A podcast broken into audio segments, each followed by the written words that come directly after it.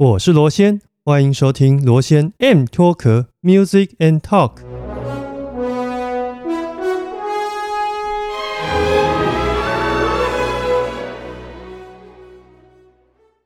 Hello，欢迎再度收听 M 脱壳，我是主持人罗先。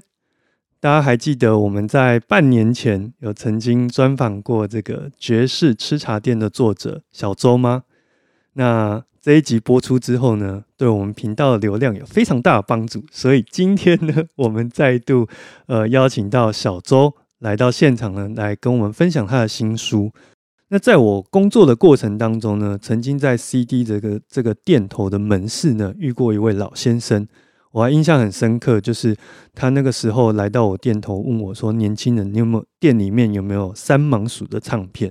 但是对于刚初出茅庐的我来说，这个东西实在是太陌生了。那你也知道，在唱片行工作呢，常常会遇到很奇怪的一个路人，常常会问你各式各样奇怪的问题。那当时的我什么都不知道，就把它归类在奇怪的人，把它打发走。但只是我没有想到说，后来呢，在我整个工作历程当中，尤其是接触黑胶，居然三芒鼠会产生这么多的。呃，不同的化学变化这样的一个名词呢，居然是活生生的，它是一个呃发烧友或是发烧片的代称。那今天我们介绍的小周呢，他今天的新书也跟三芒鼠有一定的关系哦，就让我们欢迎他出场。小周，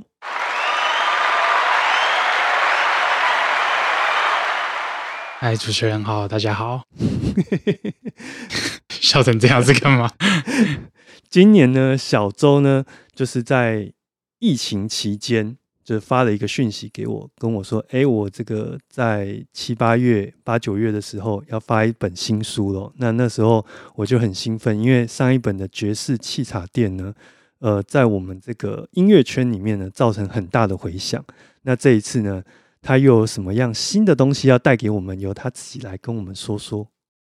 也是算是延续去年吃茶爱内所那本书的概念，因为呃怎么说？因为像发烧友，我们在听一些音响的时候，我们会常常拿拿固定几张片子来测试音响，但是我们拿来测试的软体内容，其实它本身也是非常有艺术性的。那尤其是三芒鼠这家唱片公司，它旗下有很多很厉害的乐手，然后它也有很多各种风格的爵士乐的录音，只是说。在发烧圈里面，大家认识的并不那么熟悉，因为我们通常就是拿少数几台测试这样。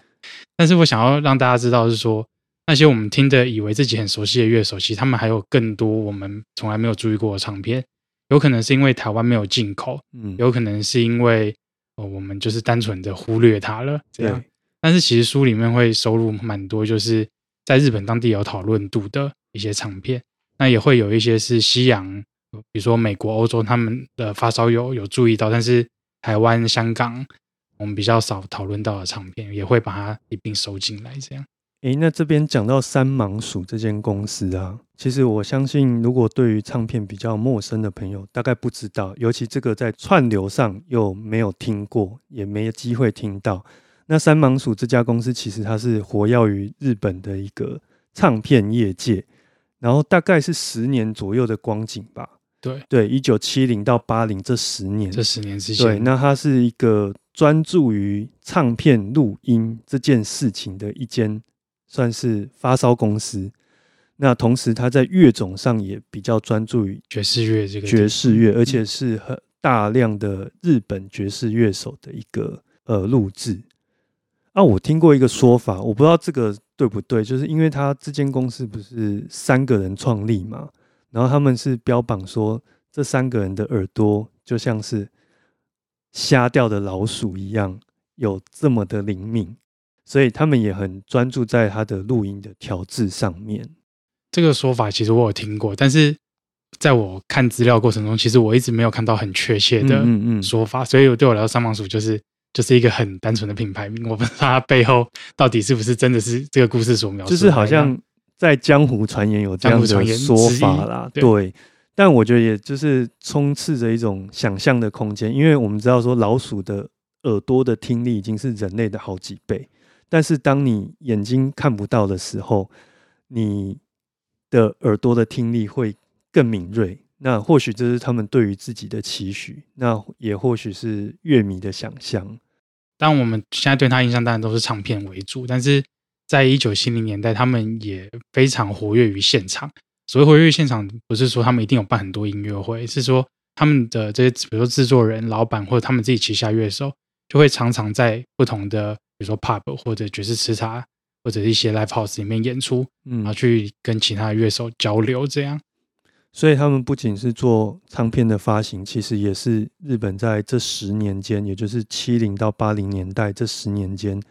呃，爵士乐的一个很重要的幕后的一个工程。对，就是他们，比如说我们能感受到，当然就是呃制作团队，然后当然演出者本身，可是其实他们跟一些艺文界人士或者是一些评论家关系也都非常好。那那不是说就是互相吹捧这种关系很好，就是说，呃，我今天有这个东西，那我分享给你。听听看，那你有什么感想？你回馈给我。嗯，那不一定是说是为了这张唱片的销量，有可能是为了比如说呃一个地区，比如说东京地区、名古屋地区这边的爵士风气，然后我们一起来推动大家听爵士乐这样的感觉。嗯嗯嗯嗯嗯。所以听起来，其实三芒鼠等于是日本在这十年间爵士产业链一个很重要的角色。对，所以才会说不只是。呃，发烧友会知道这这家牌子，嗯，啊，包括就是很多，呃，讲一个故事好，就是我有认识呃一些日本的艺文界的前辈，然后他们有跟我说，其实他们一开始对爵士乐理解大概就是广告里面的爵士乐，嗯，或者是像三本刚、三芒鼠唱片这样子很有名，连他们不听爵士乐的人都知道的片子，都知道知道有这样一个人存在，对，所以等于是在日本。界乐界来说，普通人可能除了广告配乐这种广泛的印象之外，可能三芒鼠就是另外一个 icon。对对对，就这种感觉。诶，那刚刚提到三本刚啊，它几乎基本上就是三芒鼠这家公司一个很重要的。签约艺人嘛，那今天我们这一集呢，以及呃小周的书里面爵士视听间，其实三本刚占了一个很重要的篇幅。那可以为我们来，嗯，聊聊你为什么会做这个题目，以及你自己在做的过程当中有什么样的收获跟一些心得。呃，就是想做三本刚，最一开始就是应该说从乐迷的角度出发，因为像平常我们在听音乐的时候，我们看到一张很棒的专辑，我们会想要了解说这个人还录过哪些东西。对。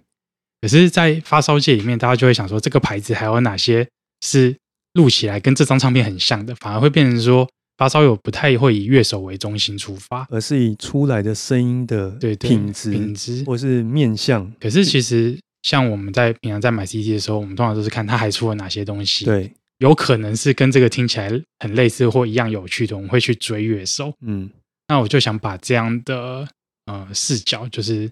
介绍给阿烧圈。哎，那你怎么会特别就是挑三本刚这个人去做你介绍的一个核心呢？对，像我刚刚说，就是嗯，不听爵士乐的人可能也知道他的名字。那尤其是他的呃前几张在三芒鼠的录音，真的是录音的音效非常的，可以说很直接，也可以说很夸张。总之，音效就是非常立体。嗯，那那种立体感就是有两个好处，第一个就是你音响调不好也可以听得很开心。对，所以你一定会。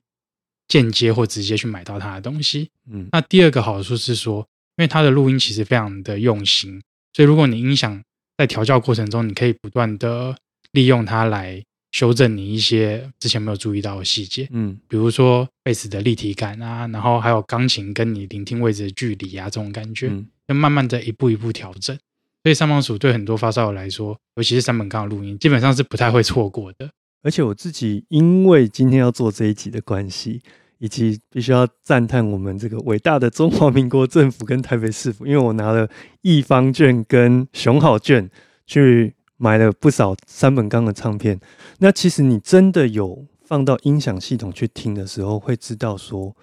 他们是很认真的在看待录音这件事情。相较于同一时期，我们很知道的美国爵士乐的录音，比如说 Rudy Van Gelder，他是完全大相径庭的。一种录音风格，那其中我会觉得特别注意的是，他把真的非常多的细节的东西捕捉出来，让你好像是就是 怎么说呢？他大拉拉的摆在你面前，告诉你说：“哎，我还有这些细微的地方，你可以注意哦。”嗯，应该说录音师的专业里面，他除了把声音都抓得很漂亮之外，其实录音师有一个我们不太会注意到的呃技术，应该说很精湛的一种音乐性，就是说他要怎么利用他手中的录音设备，把他现场能感受到的音乐家特性给捕捉住。嗯嗯，所以其实像我们在听一些美国爵士乐录音的时候，啊，比如说美国东岸好了，美国东岸跟美国西岸录音出来的东西，就算是一样，录音师也会录出不同的风格。对。那美国东岸就是我们有时候听五零六零年代会那种很澎湃、很热情的感觉。然后，嗯，有一位前辈就是吴医师，听爵士很有名。吴医师他形容说，那种感觉就像把麦克风嘟到你的面前一样，那么那么的活生立体。可是，在日本那边就不一定这种感觉，因为他们有时候乐手并不是一直想要往前冲那种热情，反而是他们想要做一些，比如说比较慵懒的，或者是一些他们想要。单纯的去呃玩弄钢琴的那种很夸张的音效，这样，那录音师就会想办法把这些东西捕捉下来。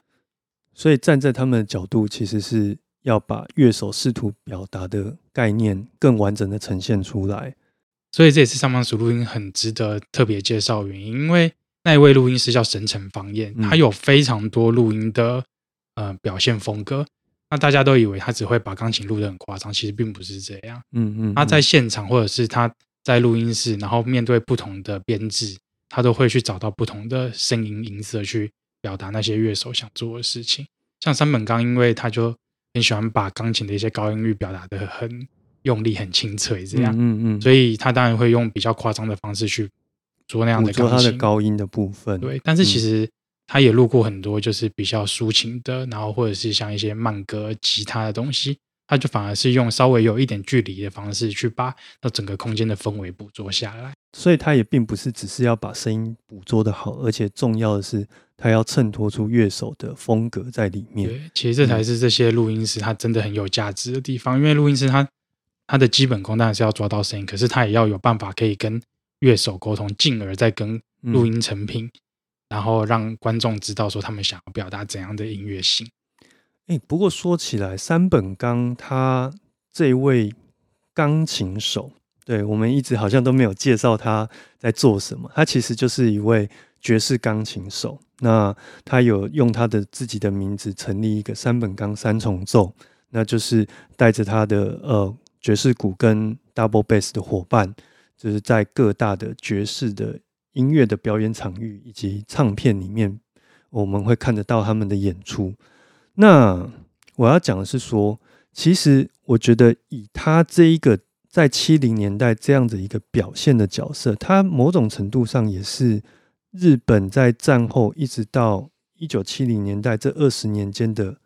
二十多年间的努力所开花结果出来的一个 icon 嘛。我们也来聊聊，就是山本刚整个他所面临的日本的状况，还有他的孕育出来这样一位乐手当时的一个整个样貌。先从刚刚主持人讲到这一个点开始，哈，就是是不是一个钢琴家带着他的贝斯手跟鼓手，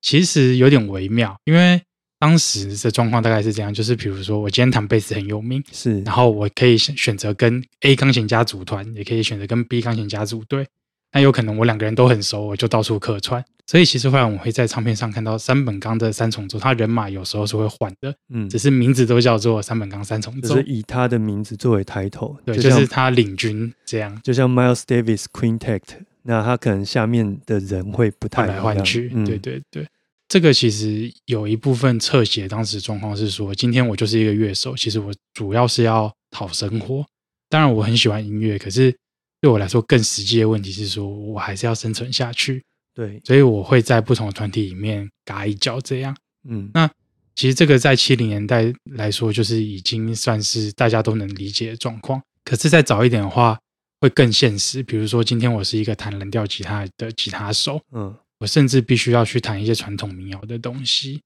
那这就其实是更早一点的状况。那刚刚呃罗先想要讲的，其实就是整个背景嘛。那其实。整个背景的话，其实一九六零年代开始才是真正会让我们感觉到说，呃，日本的爵士乐场景是怎样的一个状况。当时一九六零年代呢，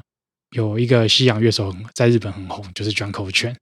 那 John Coltrane 他本人除了演奏很好之外，对日本人来说，他代表的其实是一种文化符号，不是说爵士乐它具有非常强烈的进化，或者是需要探求意义的这个面向。因为在一九六零年代之前呢，呃，日本的爵士乐其实大家比较容易接受的，就有点类似 swing 或者是跳舞或者是一些慢歌的东西，所以它有一点功能导向。对，尤其是在战争期间，因为那边当然就没有什么跟西方文化交流嘛，所以在战后日本很长一段时间都还是会认为说，啊，爵士乐跟摇摆或者是那种跳舞的音乐，其实基本上是不用分的那么开。就是大家都是差不多的东西，jazz 跟 swing 啊，pop 啊，其实很像很像这样，娱乐性也很高。对，嗯。可是其实，在一九五零年代的时候，就是刚打完仗，美国那边已经开始慢慢要让爵士乐变得越来越艺术化，尤其像比如说 Kind of Blue，或者是后面一九五九年之后叫自由爵士这样的东西。但是在日本来说，其实他们没有发展这么快，等于是两边稍微有一点落差。那到了一九六零年代之后，大家想要慢慢弥补这两边的差距。那同时呢，就是。六零年代在国际间是越战，然后在日本国内其实有非常嗯比较政治的活动，叫做安保斗争。嗯，因为那时候美日之间的关系就是并不是如我们现在所想象一直都是这么好。那尤其是美国的军队在日本其实是享有治外法权的，那这件事情是不是每个人都能认同的嘛？这可想而知。所以当然会有一些比如说学运啊或社会运动。你不要说日本。不认同，就是连最近美军在台湾有活动，都有一些人不太认同。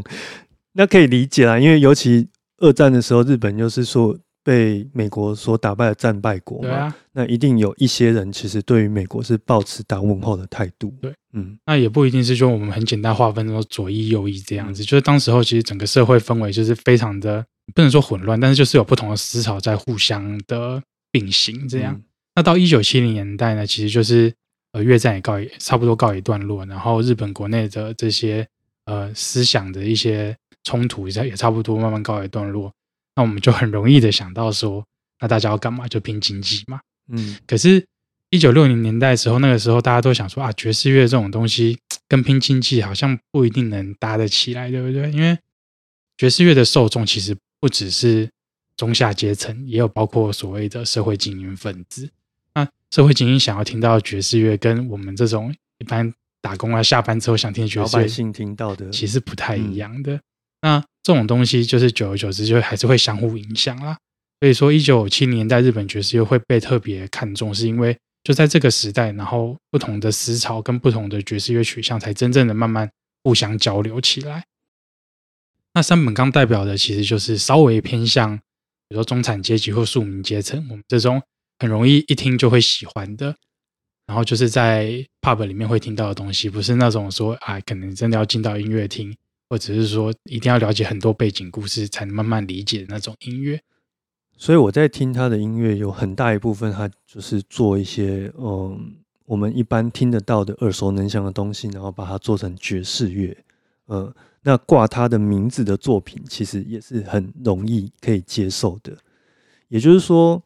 某种程度上来说，它虽然是做我们传统观念里面正统的爵士乐，可是它还是有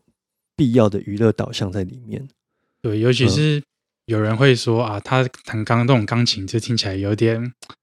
有点粉味，是或者是有人说他那听起来就很像那种酒杯在碰撞的声音。嗯，其实刚好也是反映，就是他那个时候在。他是在一个东京的俱乐部里面发迹的，嗯，那也其实反映了这样的背景。而且据我所知，他好像也没有说真的拜师学艺，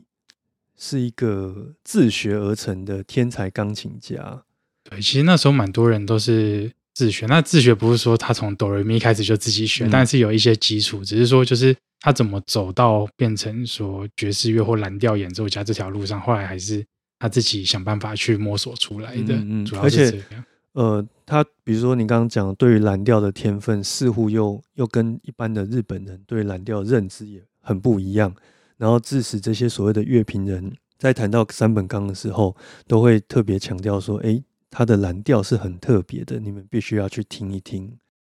像会提到这种特别，有时候其实真的不是说像我们这种百姓听到说啊，三本刚很棒哦，我推荐你去听，然后大家就跟着去听。其实这种时候都是一些比较有地位的人讲话讲出来的话，比如说像三芒鼠的制作人就是藤井武先生，他就是注意到这一点，然后他开始跟大家推荐，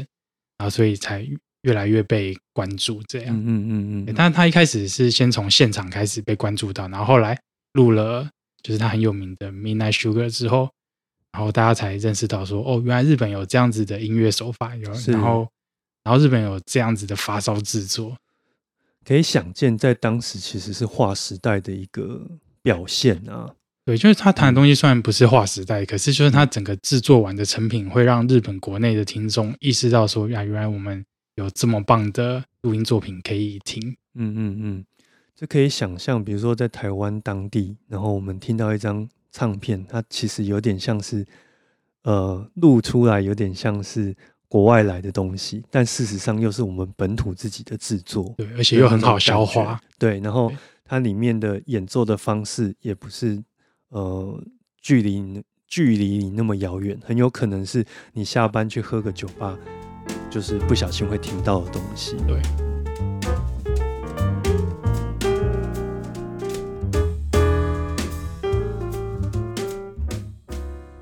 我是爵士视听间的作者周静听，你现在收听的是 M Talk Music and Talk。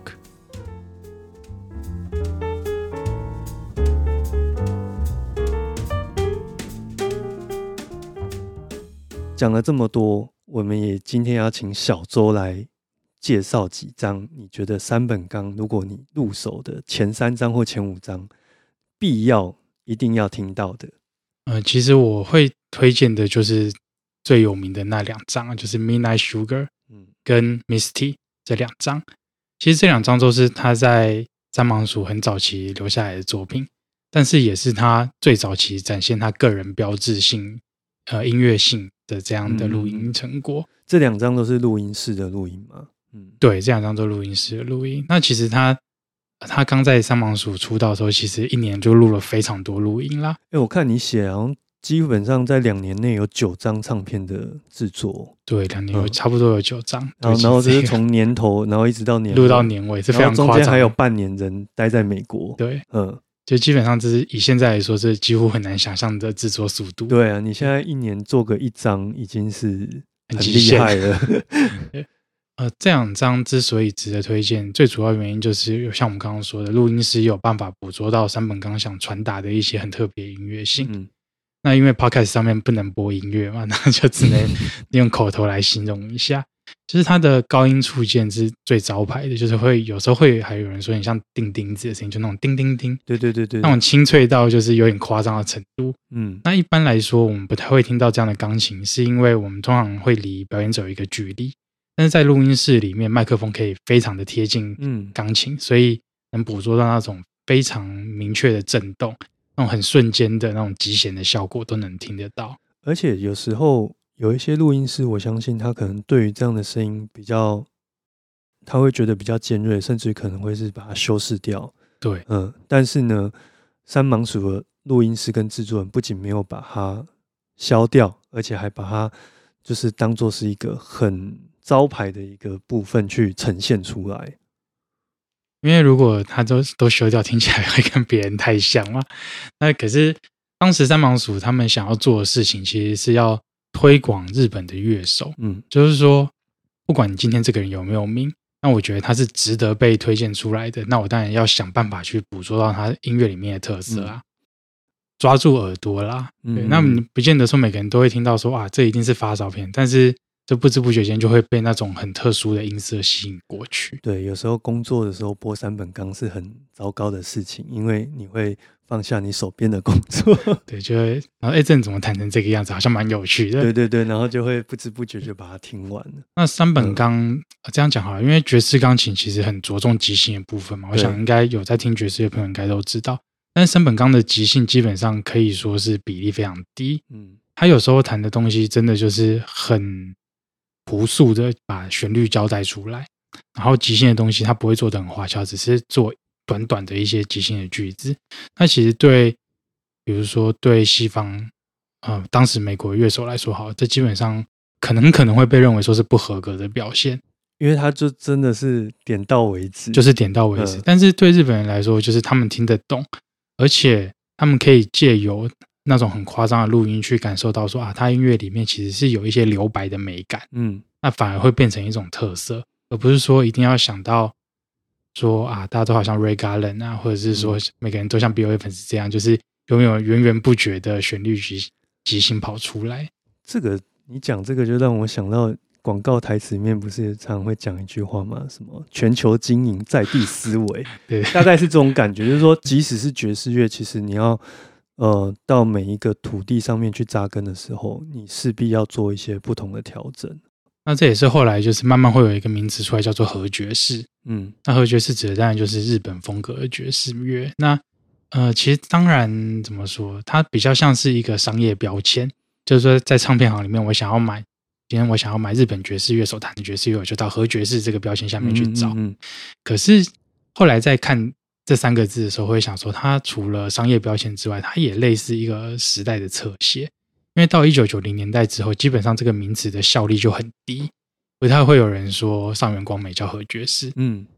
所以也有人说啊，和爵士其实就是昭和爵士的缩影。它是大概就是从战后的五零年代到流行乐开始称霸全球的八九零年代之间这一段时间，日本乐手做的各种尝试，其实都是蛮值得被注意的。哎。这同一时间，其实就是我们现在所听到的 City Pop 崛起的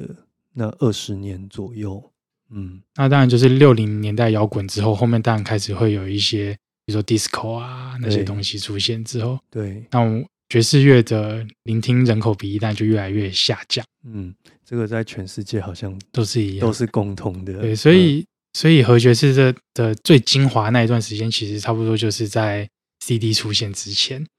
也就是它的精华年代都是用黑胶作为载体在使用，所以各位听众，你知道吗？如果你现在去台湾的二手唱片行，不小心翻到一张三芒鼠的唱片，很有可能都是四位数，然后四五开头的。不过呢，如果你有机会听到这样的黑胶，其实声音是真的蛮甜美的，会让你脑袋里面烙印下很深刻的印象。嗯，那在这是推荐的前两张啦。那那有一张很有名的，就是主持人最近也买的，就叫《Girl Talk》。嗯，那他是山本刚去美国一阵子之后再回来录的录音。那我觉得这张蛮值得推荐，原因除了演奏很好之外，是因为可以听到一个乐手他的蜕变过程。嗯，因为他早期的录音里面，一方面是制作人想要 push 这个艺人到荧光幕，呃，不到荧光幕，到麦克风前面，所以当然会刻意把表现空间留给钢琴啦。但是他从美国回来之后，会听到更均匀的表现，就是说，一个音乐里面，他怎么跟鼓手互动，怎么跟贝斯手互动，这个能听得更清楚。哎，你说他去美国，就是刚好去想要念 Berkeley 的那个时段嘛？对，就是他那个时候，大家都会觉得说，他可能会在那边念，比如说念一个音乐相关的学位，然后就是从学院里面学到不同的一些手法。可是后来他去了美国之后，就是并没有真的待在学校里面啦，因为可能一方面就是他不适应那样的环境，或者是怎么样，不得而知。但他在美国确实待了一段时间，因为也有跟当地的一些日本乐手，还有在美国的一些就是美国乐手，他们在做呃演出。但后来半年后又回到日本，对，继续继续他的活动，做他原本在做的东西，但是中间是有蜕变的。对，那我必须要说，Girl Talk 这一章啊，如果你上。亚马逊日本亚马逊去搜寻，就打 “girl” 跟 “talk” 这两个关键字。那如果要精确一点，再加一个三本纲的话，你会看到那张封面其实就是两个女孩，然后她把封面做的有点粉嫩粉嫩的，嗯，对，有点雾雾粉粉的。其实说实在，如果不是三本纲做这样的封面，我不太会去主动购买这样的唱片。可是你带回来之后一听，一来是它里面的很多的。选曲，然后主题或是里面的歌，其实是蛮耳熟能详的。我印象比较深刻是《with the Wind》这个很有名的电影的主题曲，它拿来做爵士三重奏。那我只能说，这整张唱片就是做成一个很好消化的状态，很好消化，这很重要。因为有时候我们在听音乐的时候，并不是真的说我们想要进入另外一个艺术家的艺术思考领域。那如果我们真的想要听到很深入的东西，其实对一般人来说会要花很多的时间成本，对，要劳心劳力才能听得懂说啊，原来这个东西是这么有趣。但是真的不是每个人都这么对音乐这么的痴迷啦。是是是对。这一张唱片，如果说你让我只选一张三本刚推荐，就是它了。对，因为它真的可以让你在每天不同的时段不断的播放。那如果你专心他听他的时候，会有蛮多收获。但是就是在工作的时候听，呃，比较不会干扰你的生活的状态。然后还有两个扩大，对不对？对，我想要推荐的其实是他跟爵士女歌手合作的唱片，嗯，因为其实很多日本钢琴家，应该说稍微有一点市场性的演奏者，好了，他们都会很容易被唱片公司气化，拿去跟一些歌手凑作对，这样。嗯，那三本刚当然就是也也不例外啊，因为毕竟他很有人气。如果今天是一个刚出道的女伶，想要有更多的粉丝的话，很很自然就会要跟这些大咖合作。那三本刚其实他有跟一些有名的人合作，也有跟一些没有名的人合作。我想要先推荐一张他跟有名的女伶合作，那就是叫一位叫安田南的爵士女歌手。而讲到这个，就也跟我们今天的爵士试听间有很大的关系，因为你要讲吗？因为这本 书里面其实它有附一张 CD，就是安田南的演唱。那这张 CD 其实已经绝版非常久了，对，那是应该说台湾没有进口过啦。哦，台湾甚至于是没有进口过。那在国外其实也不容易购。对，就日本的话，就是可能要专单做。对，那小周特别去跟我们台湾的环球就是谈一个版权，所以这本书虽然你会觉得说，哎，卖四五百块可能有点价位有点偏高，可是光是整个制作成本来说就。被这张 CD 呃占据了蛮多的一个成本的费用，所以我真的觉得呃他做这本书其实是蛮佛心的一件事情。好像自己讲有点自吹自擂。那这张唱片就是如果日本还买得到的话，一张的价格大概是两千六百日币。对啊，所以其实我常常跟朋友在开玩笑说，我们收到这本书其实是买 CD 送书啊，买 CD 送书，对，没有问题。对，那。我们来介绍一下安田南这位歌手。那安田南是当时呃在东京蛮有名的一位歌手。那我会特别选这张来推荐，原因是因为他可以唱得很自然。嗯，其实这是一个很很指标性的歌手，因为对一九七零年代日本人来说，他们想要听到的歌声是什么样子呢？就当时的广告还有乐评的评论来看的话，他们会觉得说，好像你唱歌越不像日本人越好。那所谓越不像日本人越好，当然就是指咬字发音的部分。因为以我们现在二零二零的台湾人来看，会觉得说啊，他们唱歌咬字明就还是有口音啊。是，可是大家还是要想一下，那是刚打完仗二十年啊，一九七年代日本还没有那么国际化的时候，而且整个世界的视野并没有被网络打开的时候。对，也就是就像呃玩《世纪帝国》，整个地图是黑的。你你的听众有那么多玩《世纪帝国》的吗？不知道。那我会选这张，代代表说，当时候的啊，日本东，尤其是东京，因为东京已经算是一个国际都市了嘛。嗯。那他们在接受爵士乐的时候，他们他们会认为这样是一个很不错的标准。嗯。那我们也可以借由这样的唱片来大概了解一下，说啊，当时日本的状况，还有大众的接受度是怎么样。对。那很特别的是，这张里面它有特别收录安田南唱一首日本民谣。对。那我觉得也很值得推荐。哦，这个是非常的。我觉得整张专辑里面吸引目光程度最高的，嗯，对，因为很多人会觉得说啊，爵士歌手去诠释民谣的时候，会会不会有一点 gay 鬼 gay 怪，有一点就比如说做的有点矫情或扭扭捏捏，但其实不会，因为安田南的个性是非常的做自己的一个人，是是。那他在他是一个爵士歌手身份，可是他诠释日本民谣的时候，他是用非常自然的唱法去传达，嗯，他想要表达的情境。然后最后，他又把这个民谣跟另外一首爵士乐的名曲合在一起唱。Me to the Moon。对，而且其实，在歌词上的意境又有一定程度的连接。连接，对，我觉得蛮有趣的，这也是很值得推荐原因之一。哎，你刚刚讲那首民谣，就是呃，我们常听到的《红蜻蜓》嘛？对，不是小虎队那一个，不是小虎队。对，它其实是日本的，你常会听到一些那个民谣选集里面一定会一定会听到的《红蜻蜓》。对，而且在 YouTube 上，就是不管是哪一股人唱，它点阅率都很高哦。它已经是世界共通的语言了。那大家还是会知道它是日本民谣了。对，他的故事其实那个民谣里面有一个故事是说，就是唱歌的那个主角，他小时候看到红蜻蜓，嗯，然后他长大又看到红蜻蜓。所以他在长大的时候看到的时候，会想回想起他小时候的故事。嗯，可是对，因为张唱片是我们刚刚讲一九七零年代嘛，对那个时代的人来说，其实这样的歌词有一个非常特别的含义，就是当一个呃从战后开始慢慢转向复苏的社会，大家开始拼经济的时候，其实是包含人口流动这件事情。是，那人口流动，我们现在会来讲，好像当然很自然，可是对。真的在那个情境里面的人来说，其实他真的有非常浓厚的思乡情绪在里面的。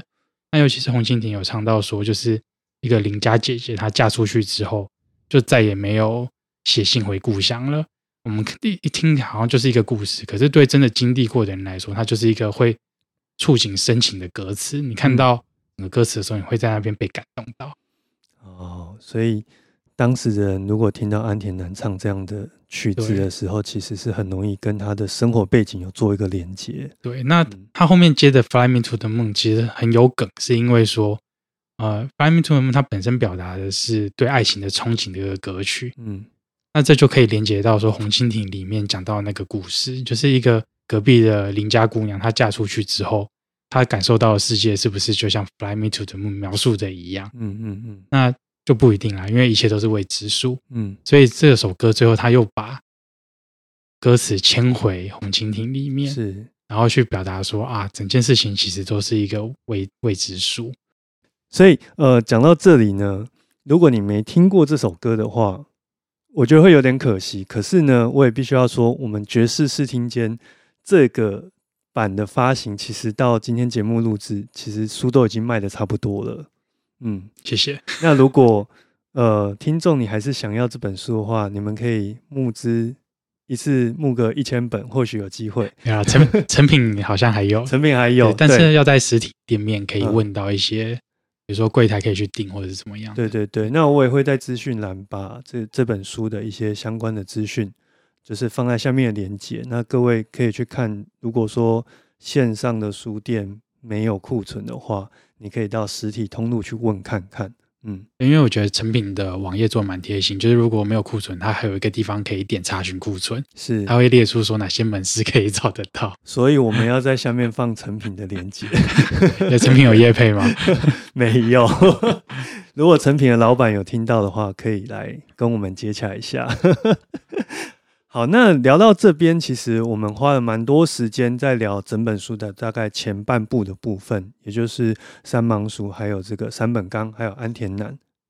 那最后还有一张专辑，来请小周来跟我们介绍。呃，因为刚刚介绍的是三本刚跟有名的爵士女歌手合作，那其实在一九八三年的时候，三本刚还跟另外一个当时日本本土不有名，可是在冲绳很有名的歌手合作，那那歌手叫羽世山城子。当时他已经是在冲绳有一定的人气跟知名度，只是说没有在唱片市场上受到认可。那唱片公司就把山本刚跟这位歌手就是凑成一起，然后就做了一张我觉得是蛮不错的出道片啦。对，那对歌手来说，其实他已经出道很久，只是他是第一次用唱片形式呈现在大家面前。对，那在那张专辑里面，山本刚做的事情其实非常安全，他就是。做很好的铺垫，然后去让歌手发挥他的特色。我们也可以听到说，于是山城子他的咬字发音真的就更黑了一点。那种黑就是因为冲绳本身是有美军基地的嘛，是这可以想象说，就是他确实是有在那边表演蛮多的经验。然后比如说咬字发音啊，然后对一些韵律的掌握，啊，都是跟当时日本本土的乐手不太一样的。对，这也值得推荐给大家。所以这是五张专辑。如果说你要认识三本刚的话，是一个很好的开始，顺便认识不同的乐手。对，还有就是认识，我觉得比较重要是用这样的一个切角去看日本在七零年代这十年之间，呃，对于爵士乐的发展，由由外国引进来的一个新的一种呃音乐的形式，在。日本如何落地生根，然后成长茁壮？嗯，尤其是它其实是偏向，比如说庶民阶层或中产阶级这样子的。生活里面的东西。就跟我们对爵士乐认知，就是曾经是那个棉花田里面黑人在唱歌的精神是有一点点共通的。对，那我们刚花了蛮多时间在聊这本书的前半，那中间的过程呢，因为时间的关系，我们就先略过。不过呢，我觉得还有一个还蛮有趣的话题在书里面，其实我今天很想跟小周。就是在节目里面聊，就是因为他最后有讲到爵士乐跟古典乐之间的演奏的变动还有连结，这个其实看似是泾渭分明的两件事情，其实在呃整个音乐的内容上其实是有一些共同点的。对，然后因为这本书它一开始的呃出版的动机是想要说，就是让发烧友们接触到更多的唱片。嗯，然后我发现很多发烧友其实他们都有一些。古典跟爵士跨界的唱片，但是永远都是那几张。对 对对对，其实其实这个本身是一个蛮有趣的领域，所以我觉得也很值得另外独立一张出来介绍。不过讲起来，这边我就有一点想法，想要跟大家来做个分享，因为我一直觉得，其实古典音乐不应该只是被这样子演出。那那这个意思是说，呃，在比较。我们在成长阶段听的那些古典音乐，它其实是比较按部就班的照谱。但是后来在整个呃音乐的发展史上，有出现一个所谓的古乐派，他们提出一个论述，是跟我们以前的呃所学习到的有蛮大不同。因为古乐派里面，他呃把古典音乐当做是有一点像是在看爵士乐这样。也就是，虽然作曲家在谱上是这样写，但是根据他们的呃所谓的考据，莫扎特当年演他的这些作品，不见得只是照乐谱上这样去演出。那为了要迎合每一个场地或是每一种需求，甚至于是乐手自己的一个演奏上的一种满足，他会做很多很多不同的即兴。只是很可惜的是，你这些即兴。一旦没有被录制下来，它就消失在空气当中了。刚刚主持人讲到的古乐派，这比较类似是十八世纪之前的事情。对，尤其是就是我们现在会讲巴洛克跟古典啦。嗯，那那个时候的即兴有一种形容叫做 “bongo”，就是好的品味。嗯，那。在讲好的品味的时候，其实真的非常抽象，因为我们不知道怎样才是好的品味。还有就是对当时的那些真的在听这些音乐的人来说，他们怎么想的，这个是比较难去拿捏的。那那个时候的装饰就会变一种品味，就是他们认为好的品味是需要去装饰出来，只只是说那个装饰是不是就是谱上写的那样，还是其他有非常大的即兴空间，都可以再去讨论。这样对。那继承刚刚我们讲的这个内容，其实。有时候我会觉得，在爵士乐手在演奏这些古典音乐的时候，我们反而会听到一些你意想不到，但是想一想又似乎是蛮有道理的、言之成理的东西。对，那反过来有一些古典乐手，他们去演奏爵士音乐的时候，他所激荡出来的火花，有时候你想一想会觉得，哎，这样好像也可以。嗯，对，那。这边我就想要请教一下小周，就是说，你觉得所谓的这样的一个跨界音乐，不管是左边跨右边，右边跨左边，怎么样一个呃演奏的内容，会是你觉得值得去聆听的呢？其实最主要的是演奏的人，或者是那个编曲的人，有没有办法让听众觉得有趣？其实最主要的，像刚刚有提到巴洛克嘛，很多乐手喜欢改编巴哈的音乐，那有很多原因啦那。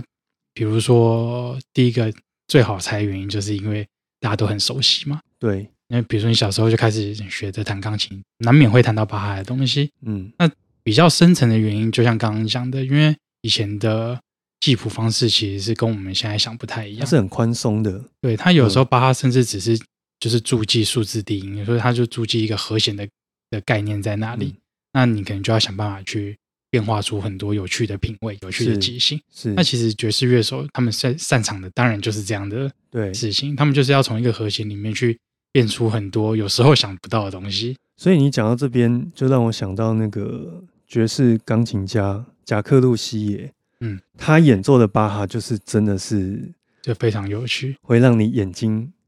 亮好多次。对，而且很好听，因为它的 s p 会一直一直打开这样子。对对。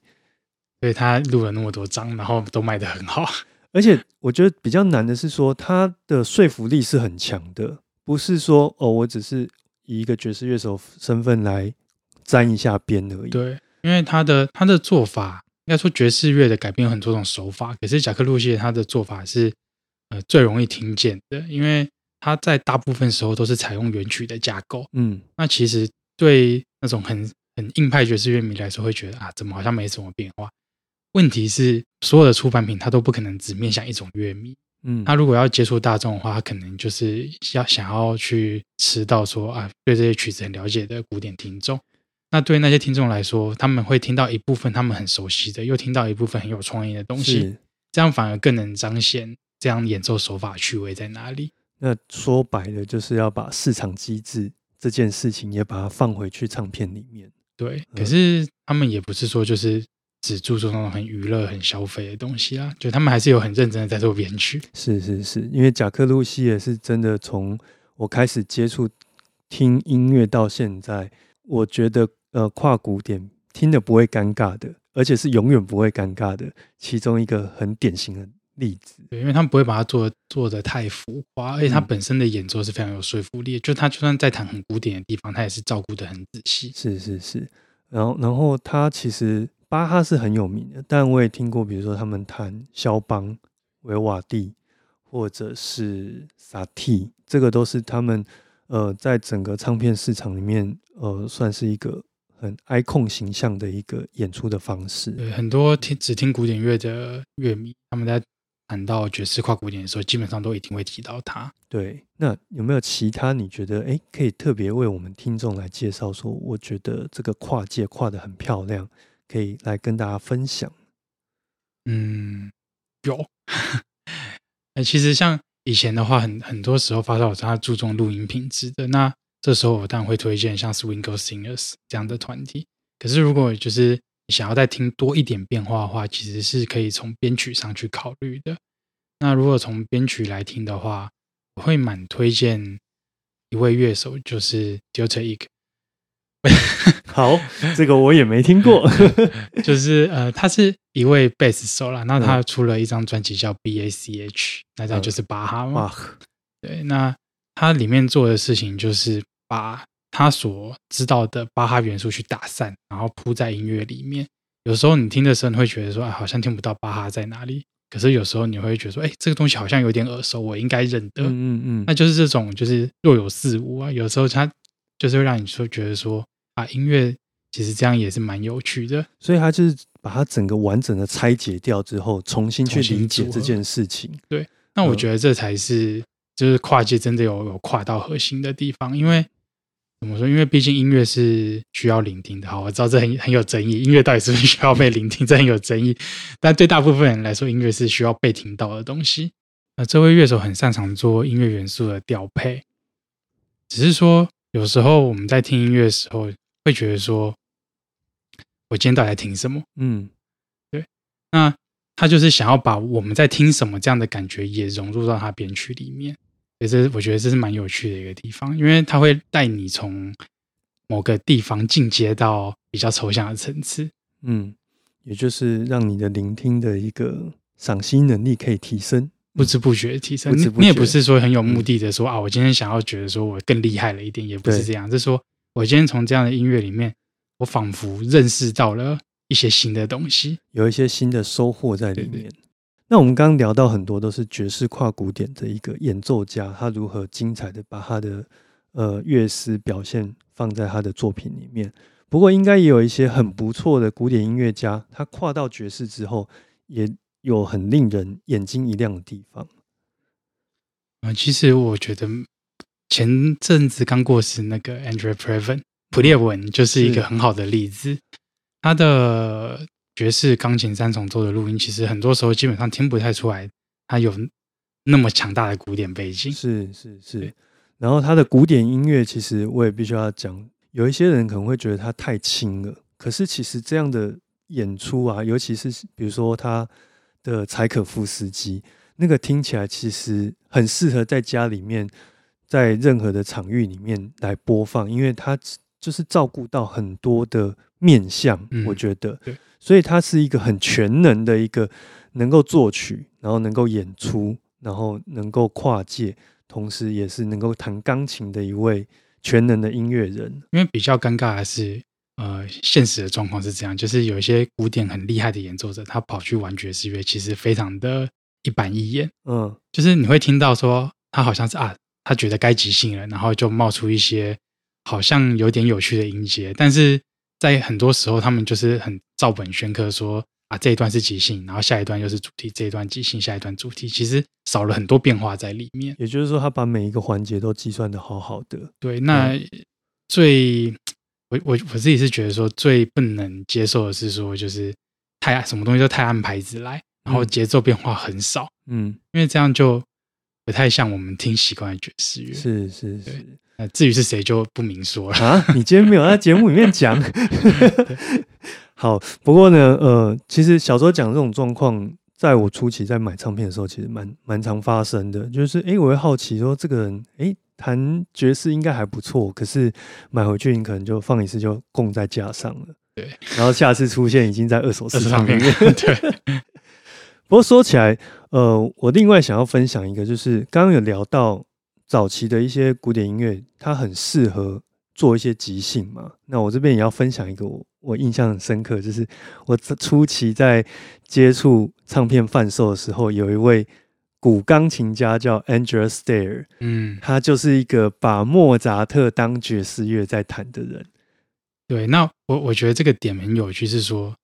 把某某个古典音乐家当做爵士乐在弹，不一定是要把它弄得说完全认不出他原本长是什么样子，而是你在认得的时候，又能感受到那个演奏家想要玩的东西在哪里。，对，那个玩心才是他的关键所在。那我记得他，尤其是他弹莫扎特很有名的 KV 三三一，就是土耳其土耳其轮旋曲。哇，他其中有一个一听就知道他就是来来跟你闹的，来玩的，来玩的。然后呢，那个宗旨开始之后的整篇其实都不在乐谱上面，可是他自己也说，就是就他自己的研究，还有看过的文献，莫扎特是很有可能在弹自己的作品的时候是呈现这样的状态的，也就是谱上他当初记的都不是那么的精确，那放入了很多现场的元素在里面。所以呢，Stair 这个东西呢，诶，我们今天这一集我也会把它做成一个 playlist 放在 Spotify。那我一定会把今天小周提到的，还有我提到的一些片段，把它做成一个完整的一个播放清单，让大家在我的资讯栏里面找到这个东西。对，Spotify 上面有这么多可以放吗？尽量尽量对。不过今天真的很开心，因为我们呃聊了大概一个多小时的时间呢，呃谈到了小周今天的新书，今年度的新书《爵士视听间》。那对于这本书有兴趣的朋友，真的很建议你在成品的这个系统上面去找看看，看还有没有。那除了成品通路，还有其他的吗？目前应该只剩成品。啊，目前已经只剩成品的。好，那如果对于这本书有兴趣的，真的很建议在网络上试图的去找看看。除此之外呢，小周之后好像也有一个新的计划会进行嘛。呃，去年的写的爵士刺杀案那时候，就是有在日本打算要出版那。那目前是都已经制作完成。而且据说日本版里面是有一些当地限定的内容。